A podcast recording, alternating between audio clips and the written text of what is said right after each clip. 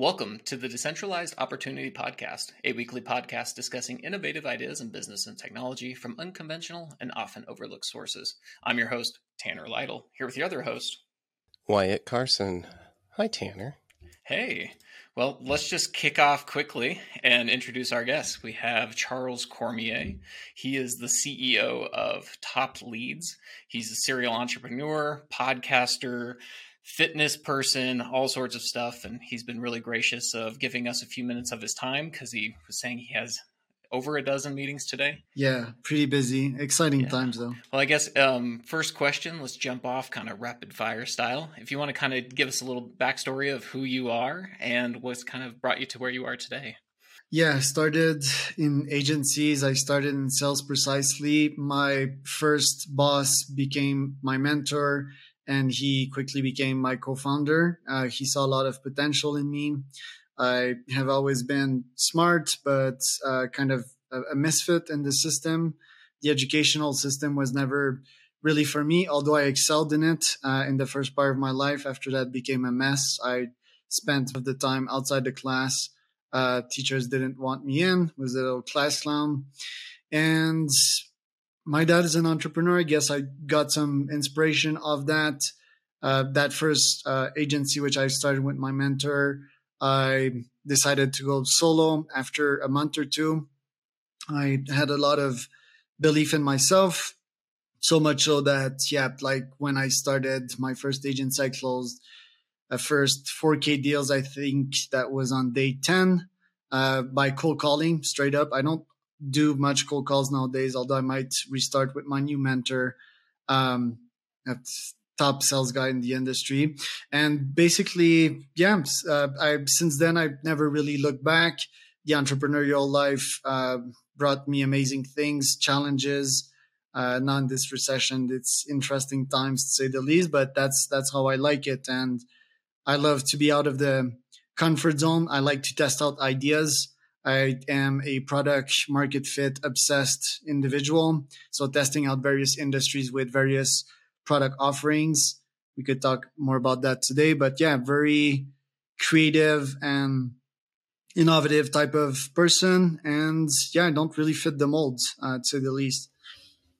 Don't fit the mold. That that's I think describes what I'm seeing of your online presence and what I kind of wanted to talk about a little bit today is you are on every platform. You're in LinkedIn, Twitter, YouTube, Instagram, Facebook, TikTok plus you're running three businesses, plus you do like Ironmans and marathons and how do you and, and you have you know 20 meetings today um, how do you manage all this uh, you've got to be a, a time management savant um, well i use calendars obviously but also it's it's part of my personality and my biochemistry and my neuroplasticity i thrive under complexity if you put me in like one lane uh, lots of people they talk about focus. Yes, focus is important, but yeah, I thrive doing all of these things, you know, and digging tunnel between each um, area of specialty. So, for example, the Ironman mindset, I bring it to my business. I'm also launching a, a business in that field this year. I can tell you more about that later on. Um, but to me, you know, when I look at my life, it's not stressful. Um, I go to bed at like 8 p.m. I start reading and I sleep very good. Uh, it's just how I'm made, and also like obviously when you um, have such a busy schedule and have a high energy output, you're tired at the end of the day. And yeah, I, I, I follow my passion. I do what I love, and I'm on various platforms, but I'm not uh, successful on all of those. For example, Twitter. I've been talking to myself since the past two years. There's a lot of gold in there, but like yeah, I have zero audience. Um, and guess what? I don't care. Like I'm my own audience. I post mostly for for myself, you know, like it's weird, but I like re-seeing my tweets that I wrote like two years ago just to see where I was at in terms of mindset. I like building in public. And yeah, I just thrive under that that type of stuff. You know, I'm not the type of guy to focus on one thing. Um, I, I also think you can miss a bunch of opportunities. For example, the AI um, era that we're that we've entered officially this year, like in a pretty strong way. If I was focused on one thing, and by the way, I am, I'm in sales, but I'm also I, I also have my horizons open. I have my mind open. I have my guard down. And that means I can get punched in the face, but I can also do- dodge and I can also like be more flexible and be more on the offensive, if that makes sense. Yeah, absolutely. Yeah. So you you mentioned sales, and one of the things I wanted to discuss with you about is cold sales development, just regular sales development, outreach. What is it that most business people, most startups, most founders are doing wrong to build up their customer base and start? Yeah, experimenting is mostly the the answer to that. We use Apollo and SendGrid uh, to scale or cold outreach campaigns, uh, mostly via email. We also do a bit of LinkedIn outreach and are introducing calls uh, soon, um, soon, sooner or later. Basically, people they outreach to like 15 people a day and they write like hyper personalized mes- message to never get them answered. That's not the solution. Solution is to hit scale hit a, a grand quantity um, have nice message still have nice copy and have targeted campaigns have a relevant offer that will hit some pain point but hit some substantial quantity which is in my book at least a thousand emails per day for one campaign to test out if it works or not and to see if there's product market fit.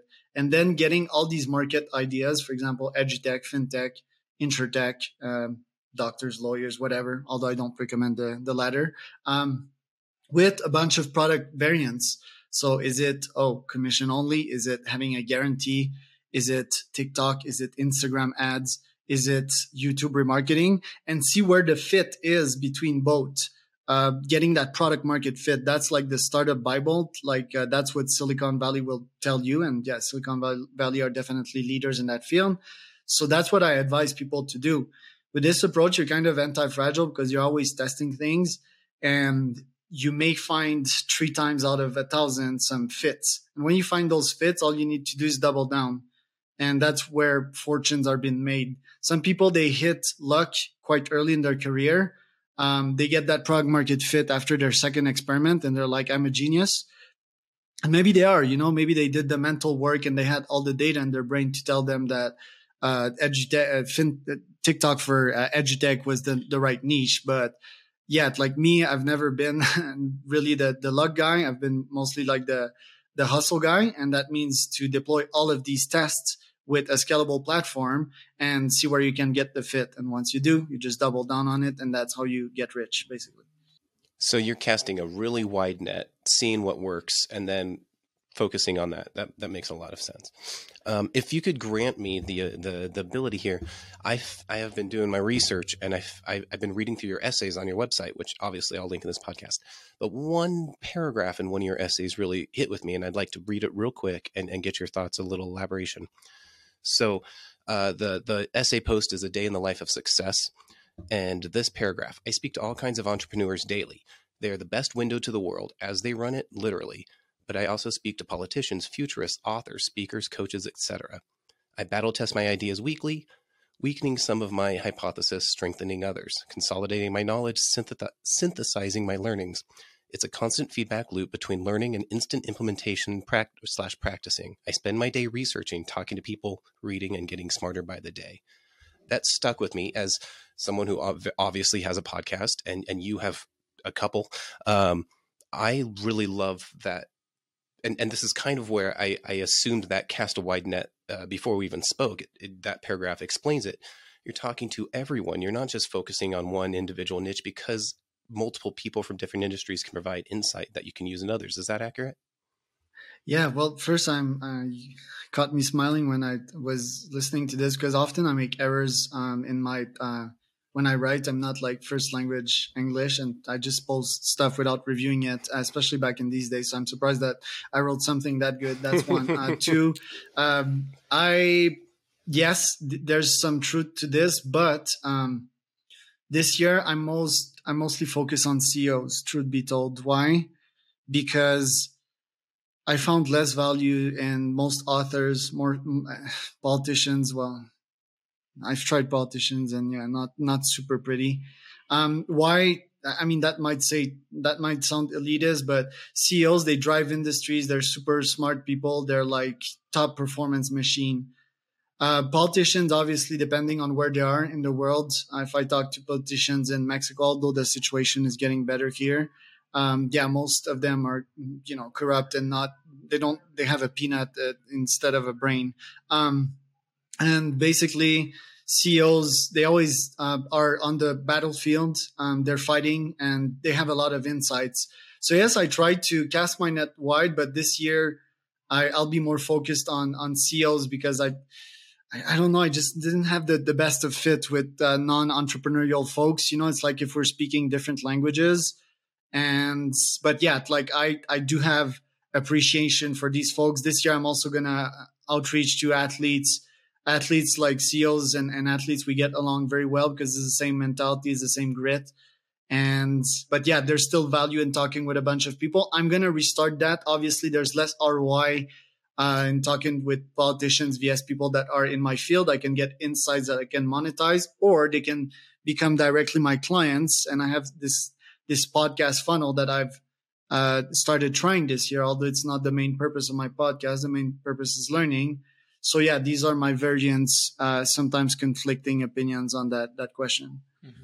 So, of all the conversations you've had with CEOs so far, what are some of the big standouts to you that really resonated that you could share with our audience here? Well, um, finance finance focus is one. Um, systems systematic focus is two. HR, although I've I've lost faith in HR, and that faith went in AI this year um, is is tree. Fourth is it's not necessarily always speaking with CEOs, but just listening to some CEOs and coming back to the thesis of casting your net wide. You know, who's the most successful entrepreneur of our time, and who has proven time after time that he's the king? It's Elon Musk. You know, um, so like we we can derive various insights with what he's done. Here's he's weird as hell. You know, he embraces um, this weirdness. Um, he thinks very futuristically. He goes for moonshot all the time. He's not wasting his time on running a cold email agency, although, like, yeah, I still give myself some credit for that. But you know, like I have the urge nowadays to to launch something bigger than myself, which is mostly longevity. Um, but yeah, have moonshots. You know, have moonshots and have relentless execution and be willing to put it all on the line. Yeah, people don't like the hustle culture, but yeah, look at Elon. Doesn't have a life outside of business. That's that's the truth. So if that's what you want, that's the, the kind of sacrifice you need to make. You, you need to have it all out. And maybe at some point of your life you can rest. But yeah, have big goals. Um, I, I think most CEOs do have uh, these ambitious goals, and yeah, you need to have a good plan. So you need to think well, you need to e- execute well, and you you need to do that for long enough for yourself to be successful. And these are the, the jeff bezos law, laws you know. Be smart work hard and work long. Wonderful. Well we are at essentially your time right? So we need to wrap up. Um, tanner final thoughts? Yeah, I mostly just want to ask before you leave, Charles, what are you working on now and what's kind of your plans moving into the future? You kind of teased us a little bit with things that you're coming up with. Yeah, um, longevity is uh, one business. Then I have another Ironman similar business, but from home uh, that I'm planning. Uh, this year, 80, 90% of my hustle will be on this cold email agency, which is very much anti fragile. Uh, so those would be for the next plans, a bit of podcast and yeah, just getting back in the trenches, I'd say, you know, in the recession, there's no better time in doing that. And when I do that, I also improve my product. So that will be the focus this year. Fantastic. Yeah. Well, we'll put links in all of our uh, show notes and on our website and everything. So where people can find you, reach out to you on LinkedIn, connect up, and hopefully uh, make some great connections that way. So again, thank you so much, Charles. Thank you so much, guys.